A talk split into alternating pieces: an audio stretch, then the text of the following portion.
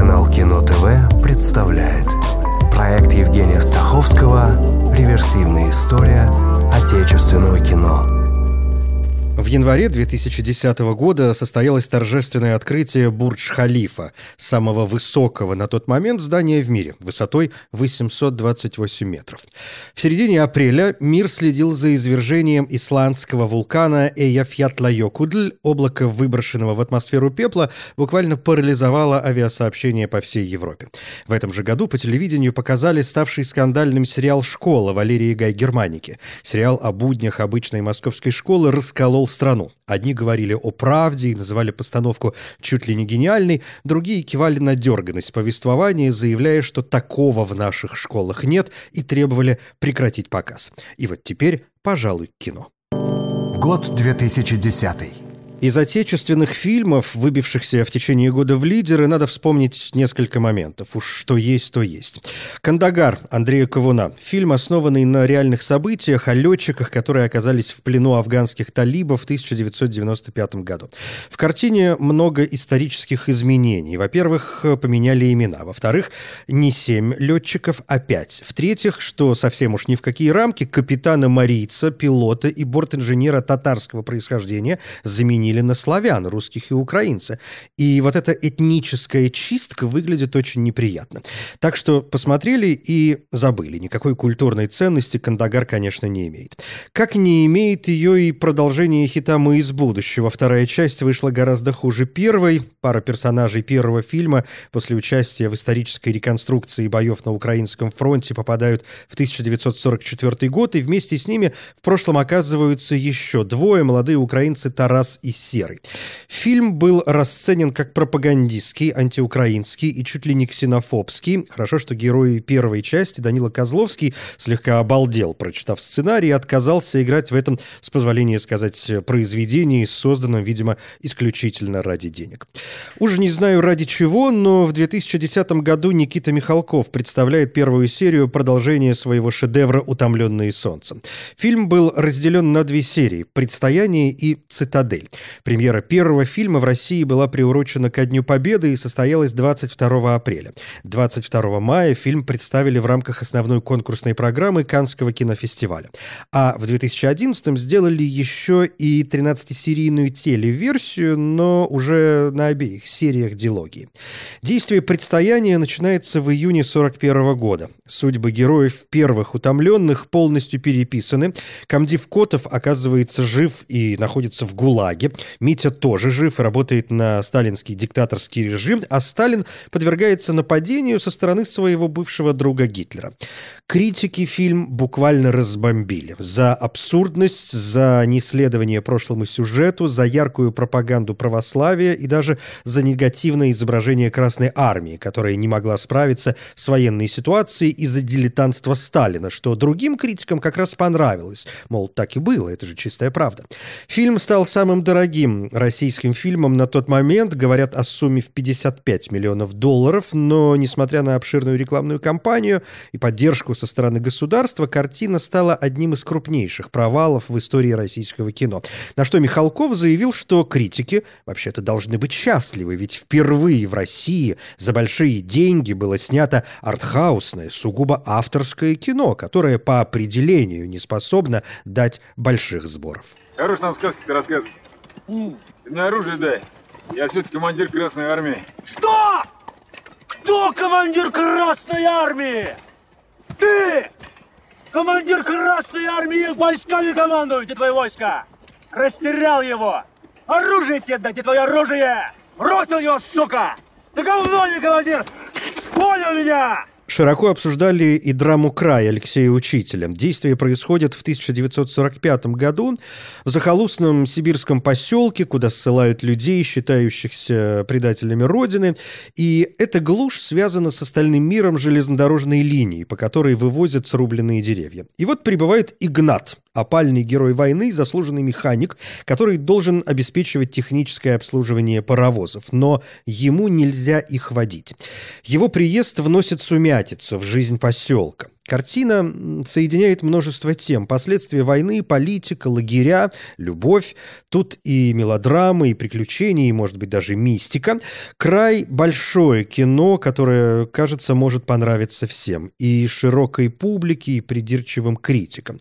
Картина была номинирована на премию «Золотой глобус» как лучший фильм на иностранном языке, но проиграла датской картине «Месть» Сюзанны Бир. Край выбрали и в качестве российской заявки на «Оскар», но он не попал в окончательный замечательный шорт-лист. Зато премия Ника за лучший фильм года. Здесь теперь контингент. Можно сказать, предатели Родины. О как! Так что ты один такой здесь. Какой? Победитель. Под занавес года вышли и тут же ворвались в прокатные лидеры первые елки. То есть тогда они были просто елки. Если кто и предполагал, что будет э, продолжение, вряд ли рассчитывал на то, что этих продолжений будет столько. И теоретически елки могут существовать столько, сколько в принципе существует Новый год как праздник и кинематограф даже не как вид искусства, а как система, как процесс. Елки — это киноальманах Тимура Бекмамбетова. Несколько несколько переплетенных историй, которые происходят в 11 российских городах. Действие начинается в Калининграде, где девочка из детского дома заявляет, что ее отец э, президент России, на что ей отвечают, окей, мы тебе поверим, если в новогоднем обращении президент скажет такую-то фразу. Ну и завертелся сюжет, рассчитанный то ли на чудо, то ли на теорию шести рукопожатий, согласно которой каждый человек на Земле знает другого через пять знакомых. Оля, ты должна сделать выбор. Или я, или вот он. Надо решить все прямо сейчас. Ольга, твой выбор. Да, выбирай, я или он. Оля, я тебя люблю. Я тебя очень люблю, Оль. Я тебя тоже люблю. Борь, это кто? Говоря об альманахах, придется отметить фильм «Москва, я люблю тебя». Линия этих альманахов началась в 2006 с прекрасной работы «Париж, я люблю тебя» из 18 короткометражных фильмов. Потом был Нью-Йорк, Москва стала третьим городом. И очень неудачным. Не то чтобы это прям ужас-ужас, но этот сборник как-то некрасиво снят. Найти разницу в стилях режиссеров тоже почти невозможно. То есть э, все главы мог бы сделать один человек, получилось бы то же самое, и никто бы не заметил. Очень вызывают вопросы и сценарии, и актеры, и общее ощущение, что как будто кто-то сказал «надо», вот все делают, и мы сделаем, и в итоге налепили как попало. Так что если говорить о нескольких историях в одном фильме, то лучше посмотреть «Южный календарь» Дениса Карро. Это не альманах, а несколько линий, начинающихся примерно одинаково. Люди смотрят э, телевизионную программу с новостями о звездах, и потом персонажи этих линий вскользь э, пересекаются. Подобный прием мы увидим позже, например, в Шапито-шоу. Ну вот в первой части девушка работает посудомойкой в кафе курортного города и страшно интересуется жизнью звезд, к которым она мысленно стремится. Очень хочет она быть частью этого мира. «Южный календарь» — трогательное, актерское, почти бенефисное кино. Оно, конечно, очень простое, местами дурацкое, но очаровательное. Люд, поди сюда. Тебе надо, ты и подходи. Люд, а чё, выходной ведь? Выпьем как люди. Я водку не пью. Да ладно. Я предпочитаю Бейлис или Мартини. Южный календарь участвовал в конкурсной программе «Игровое кино» на фестивале «Окно в Европу». Победителем там стала драма «Неадекватные люди», полнометражный дебют э, Романа Каримова. Фильм исследует психологические реакции на разнообразные события. Рабочие, романтические, дружеские. В центре 30-летний мужчина, который пытается уйти от тревог и эмоциональных проблем, переехав из подмосковного Серпухова в столицу, чтобы обрести внутреннюю гармонию. Но там ему попадаются, как предполагается, одни неадекваты. Но вообще, мне кажется, что переезд в Москву довольно призрачный способ обрести гармонию. Ну да ладно. Приз за режиссуру получила мелодрама «Детям до 16». Еще одно детище, уже вспоминаемого сегодня в связи с Кандагаром Андрея Ковуна. Но здесь речь о молодых ребятах, которые влюбляются, совершают ошибки, экспериментируют в сексе, расходятся, страдают или не страдают, а просто ведут счет любовным победам. Ну, то есть такая нормальная переходная жизнь после школы в относительно взрослый период. У меня возникли ассоциации с драмеди Дениса Евстигнеева «Займемся любовью» 2002 года. То ли как продолжение, то ли как э, это две истории, происходящие в разных комнатах одного студенческого общежития. Детям до 16 кино романтичное, подростково-травматичное, местами откровенное, вечные вопросы о соединении секса с любовью и любви с жизнью, и вообще о том, есть ли, как в песне Шер, жизнь после любви. Смотрю, ты не ты садись. Поехали! У него с мамой какие-то проблемы, я не знаю. Он это она польски, то я шлюха. Он меня просто ненавидит, понимаешь, ненавидит. Он мне сегодня сказал, что он на мне женился из жалости. А что меня жалеть, а что ущербная какая-то кит. Его ребенок даже не останавливает, я боюсь домой прикатить. Главным фильмом фестиваля, как было, в общем, понятно сразу, и, как подтвердило время, стала драма Алексея Балабанова «Кочегар», получившая спецприз за высокое профессиональное мастерство и премию гильдии киноведов и кинокритиков. Тут же главный приз кинофестиваля о правах человека «Сталкер».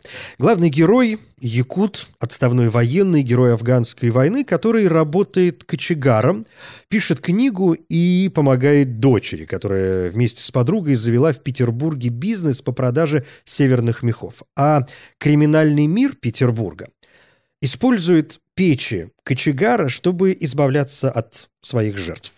В основе кочегара рассказ исследователя Якутии Вацлава Сирошевского «Хайлах». Главную роль сыграл актер Якутского академического театра Михаил Скрябин. Он уже работал с Балабановым в «Грузе-200» и в незаконченном фильме «Река», тоже на основе произведений Сирошевского. Кочегар наполнен метафорами и пронизан символами огня, а герой – такой маленький человек – частый, если не сказать типичный балабановский герой, который, в отличие от э, классических маленьких людей литературы XIX века, в итоге совершает поступок. Дядя Кочегар, а расскажи мне еще что-нибудь про плохих людей. Ты знаешь, Вера, я знал хорошего человека. А он людей печки сжигал. Я думал, что он хороший. Оказалось плохой. На Московском международном кинофестивале в основном конкурсе показали дебютный игровой фильм документалиста Юрия Шиллера «Воробей» о табуне лошадей, которые решили отправить на скотобойню, а этот табун как талисман, как эм, оберег для местных жителей, и они встают на его защиту. Шиллер недалеко ушел от своего документального стиля. В конкурсе «Перспективы» Юрий Фетинг представил драму «Биби Нур». Фильм на татарском языке рассказывает о старушке, которой снятся ее предки и говорят «иди к нам». Она решает, что сон пророческий и что в пятницу она должна умереть. Осталось всего ничего, и вот тут начинаются ее внутренние приключения, и мы постепенно узнаем ее жизнь, и почему у нее в деревне такая репутация, вроде как девушки не совсем в себе. Очень милая роль Фердаус Ахтямовой, получившей приз за лучшую женскую роль на международном фестивале мусульманского кино «Алтын Мунбар». Что ты бибину рапы? Войски бери. Суперфараон. Всего 12 ре. 12 ре. Это же целая буханка хлеба. Ну так мороженое же вкуснее. Вчера продавал по 10, сегодня уже по 12. Инфляция! Знаешь, сколько стоит сейчас? Потребительская корзина. Зачем мне твоя корзина? У меня есть сумка хорошая. Главный приз кинотавра в 2010-м взяла экзистенциальная драма «Перемирие» Светланы Проскуриной. Приз за лучшую мужскую роль достался Ивану Добронравову. Это, по сути, его возвращение в большое кино после Звягинцевского, собственно, возвращения. То есть прошло 7 лет. В «Перемирии» Добронравов играет дальнобойщика, который выходит на большой маршрут и по пути встречает разных знакомых и не очень персонажей. Ну, например, например, старого приятеля Генку, роль Сергея Шнурова, который хочет жить как Емельян Пугачев. К слову, название «Перемирие» предложил именно Шнуров. Изначально картину думали назвать «Овраг на горе», но потом решили, что тут и так много тайн, так что перемирие лучше, особенно учитывая, что это слово может обозначать не только некое соглашение о мире, как отсутствие войны, но и чрезмерность, избыток мира как вселенной, как совокупности всего, что есть. Ты что, приезжий, не отсюда?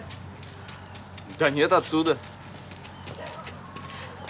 А ты что, не знаешь, что комбинатским нельзя ходить на территорию рудника? Так сегодня же суббота, банный день. Комбинатские всегда ходят на рудник. Перемирие. Главный герой-дальнобойщик и в дебютном полном метре Сергея Лазницы «Счастье мое» приз за режиссуру. Герой отправляется в путь и тут же наталкивается на гаишников-взяточников, да не просто взяточников, они настоящие садисты. Это, конечно, не единственная его встреча в пути полном насилия, так что некоторые обвинили фильм даже в русофобии. И остается вопрос, как этот, несомненно, блестящий фильм получил приз за режиссуру, если председатель жюри, режиссер режиссер Карен Шахназаров заявил, что «Счастье мое» откровенно антироссийское кино, а послание режиссера можно обозначить формулой «надо перестрелять всех, кто живет в России». Лазница, в свою очередь, заметил «перед вами поставили зеркало. Можете отойти, а можете посмотреть. На Канском кинофестивале картину представляли от Украины. От России, как я уже сказал, было Михалковское предстояние, а «Счастье мое» стало первой кинолентой, представленной в Каннах от Украины. Я тебе одно скажу. Ты, главное, не лезь. Никуда не лезь. Куда не надо, не лезь. Если, блядь, не просят тебя, значит, не лезь. Понятно? Потому что все несчастья от того, что вечно кто-то куда-то лезет. Это им не так, и то не так, все лезут и лезут, блядь, куда не просят. Правильно я говорю? Среди фильмов, показанных на кинотавре, отмечу «Другое небо» Дмитрия Мамули, где мужчина из Средней Азии с сыном отправляется в Москву на поиски пропавшей жены. Наш любимый почти док с подглядывающей камерой. «Сатисфакция» Анны Матисон, где герой Евгения Гришковца приглашает в ресторан своего друга и помощника, чтобы устроить с ним алкогольную дуэль. И на кону очень непростой приз. Это камерное разговорное кино, хоть э, радиоспектакль делай. «Кто я?» Клима Шипенко. И тут я снова задаюсь вопросом, как Александр Яценко умудряется выбирать роли. Или, может быть, э, пора уже задаться другим вопросом. Может быть, это как раз он в итоге делает фильм. Как бы то ни было, тут он играет парня, потерявшего память. Его нашли на вокзале, и он натурально ничего не помнит. То есть он э, помнит, например, исторические даты, а вот кто он и откуда, не помнит. И откуда у него с собой крупная сумма денег, тоже не помнит. И вот так шаг за шагом следователи раскручивают этот триллер. Фильм основан на реальной, напечатанной в Севастопольской газете статье с названием «Кто я?», о молодом человеке, которого нашли на вокзале и который не помнил, кто он. Что ты здесь делаешь? Я в гости приехал. На один день. Почему тогда один сидишь? Казалось, что меня здесь не ждали. Знаете, так бывает. Иногда тебя зовут в гости, и очень трудно понять, действительно приглашение или такой способ с тобой попрощаться. Невозможно пройти мимо дебюта в полнометражном кино Юрия Быкова «Жить», где мужчина отправляется на охоту и там встречает парня, который убегает от трех преследователей, которые пытаются его убить. Теперь случайные знакомые вынуждены спасаться вместе. Охотников живых э, никто оставлять не собирается. И не путать фильм Быкова с э, фильмом «Жить» Василия Сигарева, за который он получит приз за режиссуру на кинотавре 2012 года. Еще один дебют «Обратное движение» Андрея Стемпковского о женщине, чей сын военный пропал без вести в горячей точке, и она берет в дом бездомного мальчишку-гастарбайтера. Это медленное, малоразговорное кино, где чувство значит больше, чем слово. Приз за сценарий. Есть и фильм, который так и называется «Пропавший без вести» Анна Фенченко. Обычный мужчина живет, никого не трогает, занимается своим делом, он программист. И тут вдруг попадает в такой замес, что в буквальном смысле оказывается даже не на обочине жизни, а за обочиной. Это какая-то невнятная судьба, вклинившаяся в обычное человеческое существование. Пропавший без вести абсурдистская драма, раз и навсегда победивший Кавка. Фильм участвовал в секции «Панорама» Берлинского кинофестиваля. У Галины Семеновны Рысаковой пропал сын. И она утверждает, что вы причастны к его исчезновению. Вы должны дать показания. Я? Да какое исчезновение? Парень уехал куда-то, я не знаю, на дачу. Но ведь вы вчера вечером видели его. Ну да. А он месяц назад пропал. Берлин 2010 вообще для России в кои-то веке оказался очень удачным. Ту же секцию «Панорама» и впервые в истории открыло российское кино. «Весельчаки» Феликса Михайлова. Еще один полнометражный дебют в этой главе. В центре компания парней, живущих в Москве конца 90-х и работающих в клубе в качестве драг-квин, травести-шоу. К ним э, приходит журналистка, и они по очереди рассказывают свою историю, что в итоге сливается в одну большую повесть. «Весельчаки» очень классная социальная драмеди с убедительными актерскими решениями. Прекрасные Вилли Хаапасало, Иван Николаев, Данила Козловский, Рената Литвинова и Ингеборга Добкунайте тут же. На разработку картины у Михайлова ушло 10 лет, учитывая трудную для России тему. Но в итоге все получилось и смешно, и трагично, мир разнообразен, все люди сестры. Ой. Что? Он невесту с собой привез. Да ну! Ой, засранец не сказал ничего. Один. Да нет, мам, я не невеста, это я, твой сын. Тебе, мам, хорошо? Да вот и мне теперь будет тоже. Приз за лучшую мужскую роль Берлинале взяли Григорий Добрыгин и Сергей Пускипалис с фильмом Алексея Попогребского «Как я провел этим летом». Оператор Павел Костомаров получил награду за выдающийся вклад в искусство. В этом же году фильм был удостоен главного приза и Лондонского кинофестиваля. Почему приз в Берлине достался обоим актерам, совершенно понятно. Разделить их невозможно, тем более, что больше там никого нет. Двое в закрытом пространстве – нередкая тема, и степень закрытости пространства может быть очень широкой. По сути, Дон Кихот и Санчо Панса тоже двое в своем закрытом пространстве. И да, пара обычно работает на контрасте. Так и тут Павел и Сергей – сотрудники метеостанции на Северном острове. Один помоложе, побезалаберней, по открытий, другой постарше, посерьезней, погрубее. Павел получает серьезное сообщение с материка, но не решается рассказать о нем Сергею.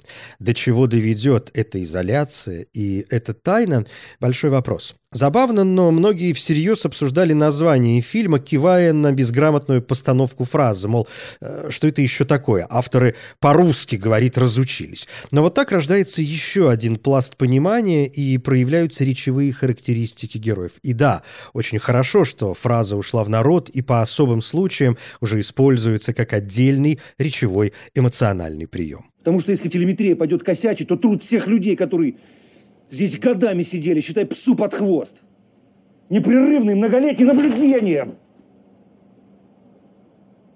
Все за одного туриста, который сюда заехал, чтобы потом сочинение написать, как я провел этим летом. Ну и чтобы закончить с фестивалями, заглянем в Венецию. Премия «Азелла» за лучшую операторскую работу досталась Михаилу Кричману и фильму Алексея Федорченко «Овсянки», который еще и на Нью-Йоркском фестивале показали. Это не первая совместная работа Федорченко с писателем Денисом Осокиным. В 2006-м была документальная сказка «Шоша», а позже они сделают и «Небесных жен луговых Мари», и «Ангелов революции». Центральный персонаж «Овсянок» Аист считает себя, как и многие люди вокруг, потомком финно-угорского народа Мере.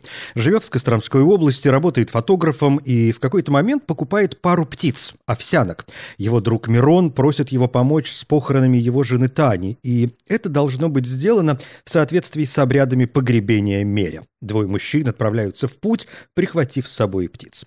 Сам режиссер говорил, что хотел представить себе мифологию ныне несуществующего, растворившегося народа Меря.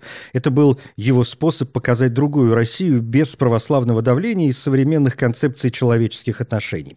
Древнему, дохристианскому миру уделяется очень мало внимания. При этом э, речь не только о российской проблеме, это общая проблема. Этнические группы исчезают каждый день. Каждый год мы теряем около 30 языков. Зная их общее количество, можно посчитать, сколько нужно времени, чтобы остался только один. Не помню, когда и почему это началось. Захотелось узнать, понять, кто мы. Почему такие, а не другие какие-нибудь. Мой отец был местный поэт. Творил под псевдонимом Веса Сергеев. Может, потому и я начал собирать, записывать. Обрывки песен, имен, слов.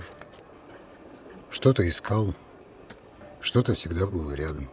Среди комедий 2010 года выделяется «Счастливый конец» Ярослава Чеважевского.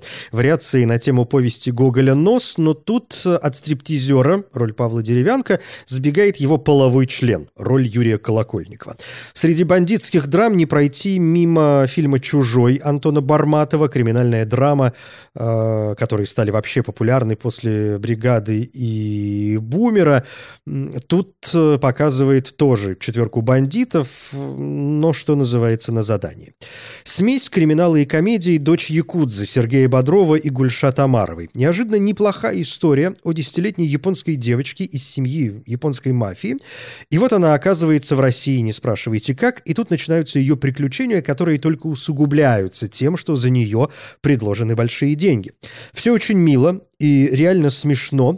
Отдельно хочется сказать об исполнителе одной из главных ролей Вадиме Дорофеевиче, чей славный путь мог начаться с дочери Якудзы, и ему прочили хорошую киношную карьеру, но этот фильм оказался его единственным успехом.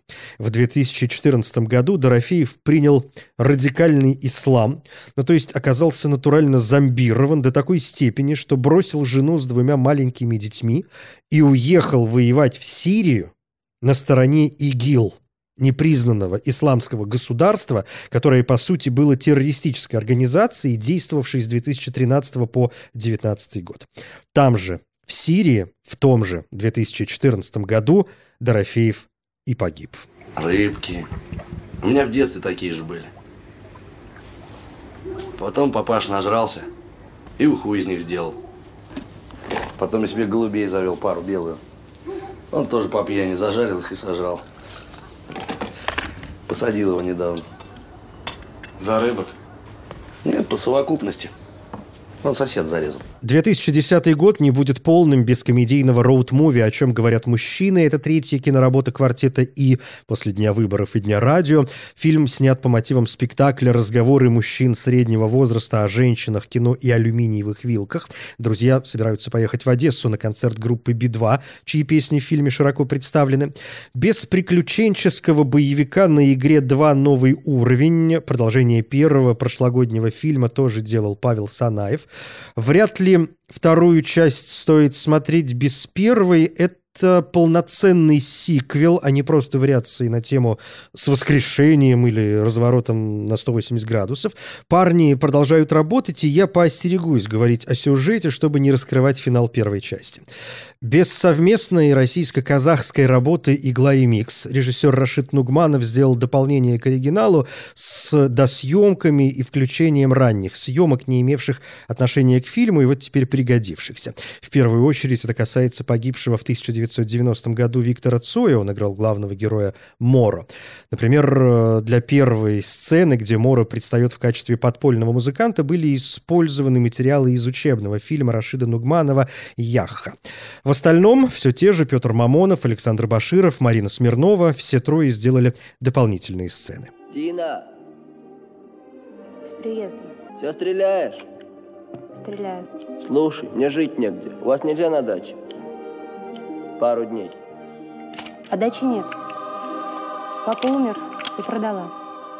Извини. Ничего. Я уже привыкла. Закончим на том, с чего начали. Военное кино. Тут три фильма.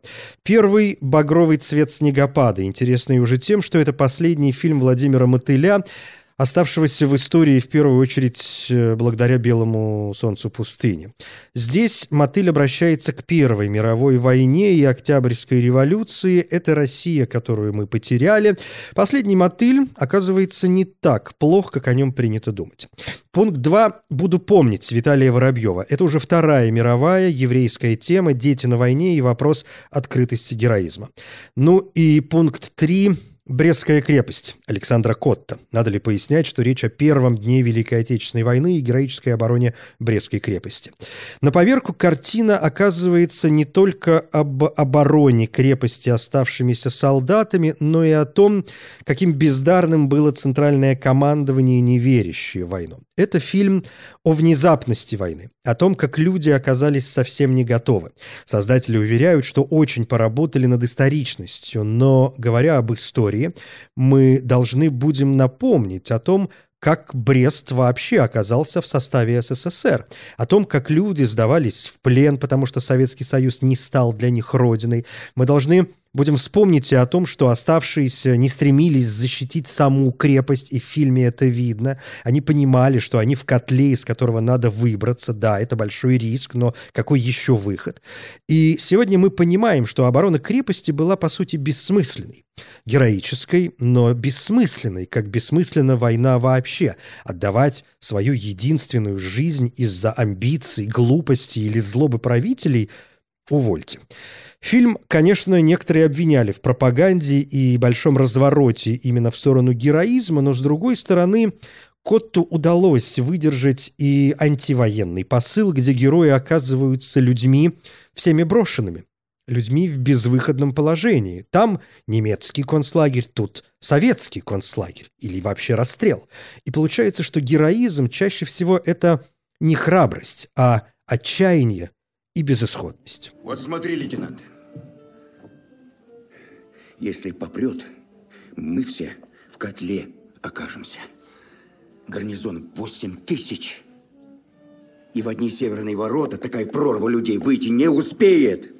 Все с мамками, няньками, бабками, детьми обросли добром, занавесочки, салфеточки, санаторий, бляха-муха. Это был 2010 год и очередная попытка полюбить отечественное кино. Хочется верить, что она хоть немного удалась. Я Евгений Стаховский. Спасибо. Реверсивная история отечественного кино.